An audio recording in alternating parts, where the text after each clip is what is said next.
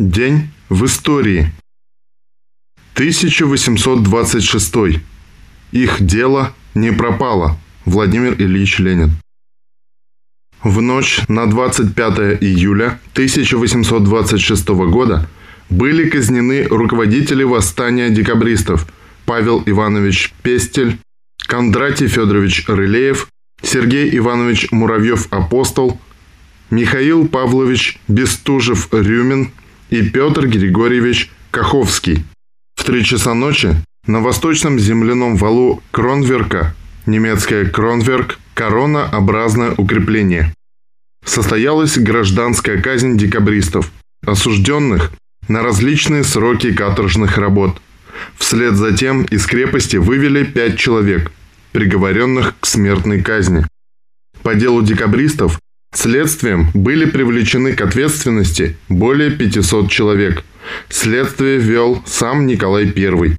121 государственного преступника разделили на 11 разрядов по степени провинности. Вне разрядов были поставлены Пестель, Рылеев, Муравьев-Апостол, Бестужев, Рюмин и Каховский, приговоренные к смертной казни четвертованием. Государственных преступниках первого разряда, давшие личное согласие на цареубийство, оказалось 31.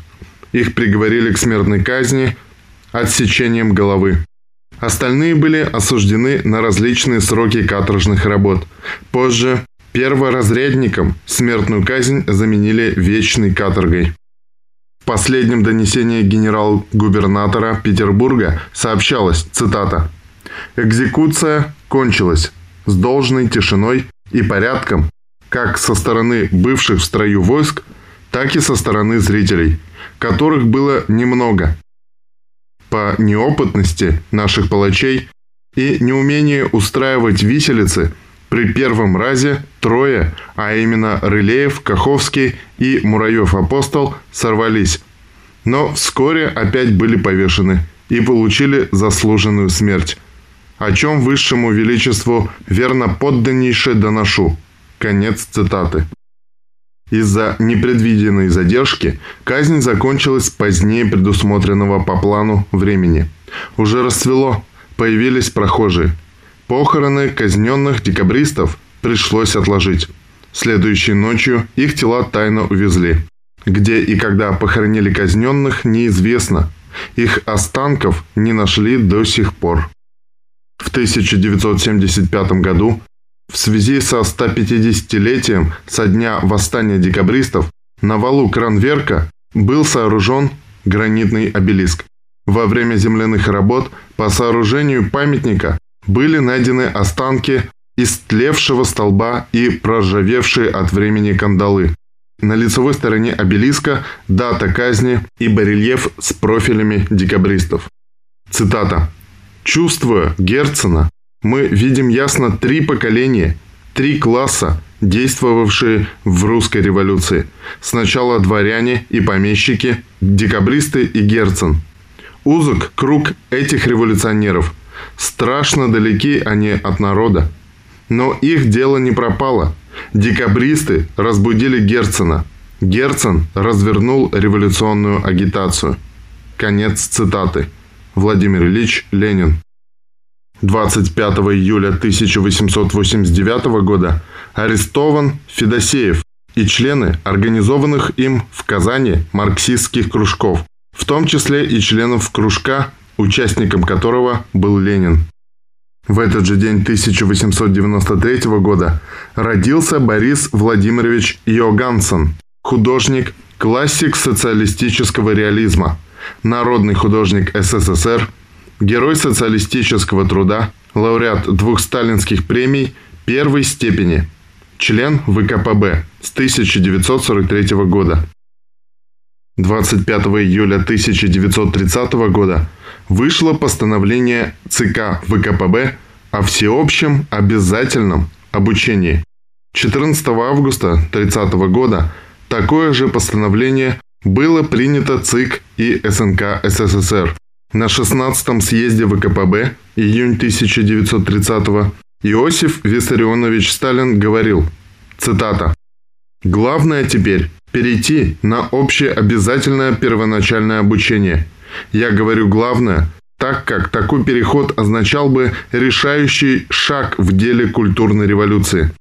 А перейти к этому делу давно пора, ибо мы имеем теперь все необходимое для организации обязательного всеобщего первоначального образования во всех районах СССР. До сего времени мы вынуждены были экономить на всем, даже на школах, для того, чтобы спасти, восстановить тяжелую промышленность. За последнее время, однако, мы уже восстановили тяжелую промышленность и двигаем ее дальше. Следовательно, настало время, когда мы должны взяться за полное осуществление всеобщего, обязательного, первоначального образования. Я думаю, что съезд поступит правильно, если он примет на этот счет определенное и совершенно категорическое решение. Аплодисменты. Конец цитаты. Иосиф Виссарионович Сталин. Сочинение. Том 12. Страница 299-300. Съезд потребовал ускорения культурного строительства признав поведение всеобщего обязательного первоначального обучения и ликвидации неграмотности боевой задачей партии в ближайший период. Постановление ЦК ВКПБ от 25 июля 1930 года ставилась задача ввести с 1930-31 учебного года повсеместное всеобщее обязательное начальное обучение детей в возрасте 8-10 лет с распространением в следующем году обязательности начального обучения на детей в возрасте 11 лет. Приступить с этого же года введению всеобщего обязательного обучения в объеме школы семилетки в промышленных городах, фабрично-заводских районах и рабочих поселках. После этих исторических постановлений количество учащихся в начальных и средних школах сильно возросло. Началось широкое строительство школ. Так, в 1928-29 годах учащихся в первых четырех классах начальных, семилетних и средних школах насчитывалось 10 466 учащихся, а среди школ 5 и 10 классы 1602. В 1932-33 годах в первых четвертых классах обучалось уже 17 814 детей, в средних школах 3582. В 39-е и 40-е года в школах СССР обучалось 32 185 тысяч учащихся, только за 1930-31 учебный год количество начальных школ только в РСФСР возросло на 10 700. 25 июля 1935 года в Москве в колонном зале Дома Союзов открылся седьмой конгресс Коммунистического интернационала, вошедший в историю как конгресс – борьбы за единый рабочий и народный фронт. На Конгрессе выступил Григорий Димитров с докладом «Наступление фашизма и задачи коммунистического интернационала в борьбе за единство рабочего класса против фашизма». 25 июля 1942 года погиб в бою командующий 5-й танковой армией Александр Ильич Лизюков – советский военачальник, генерал-майор, герой Советского Союза.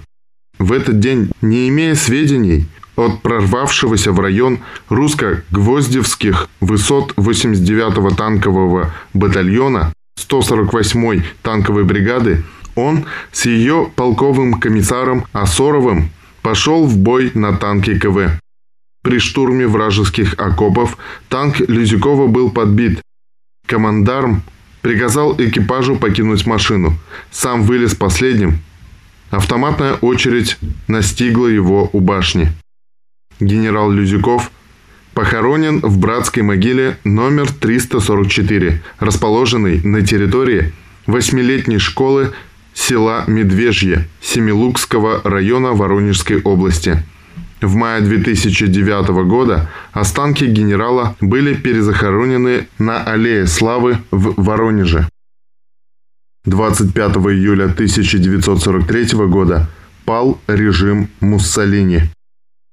В этот же день 1984 года российский космонавт Светлана Евгеньевна Савицкая стала первой в мире женщиной, вышедшей в открытый космос.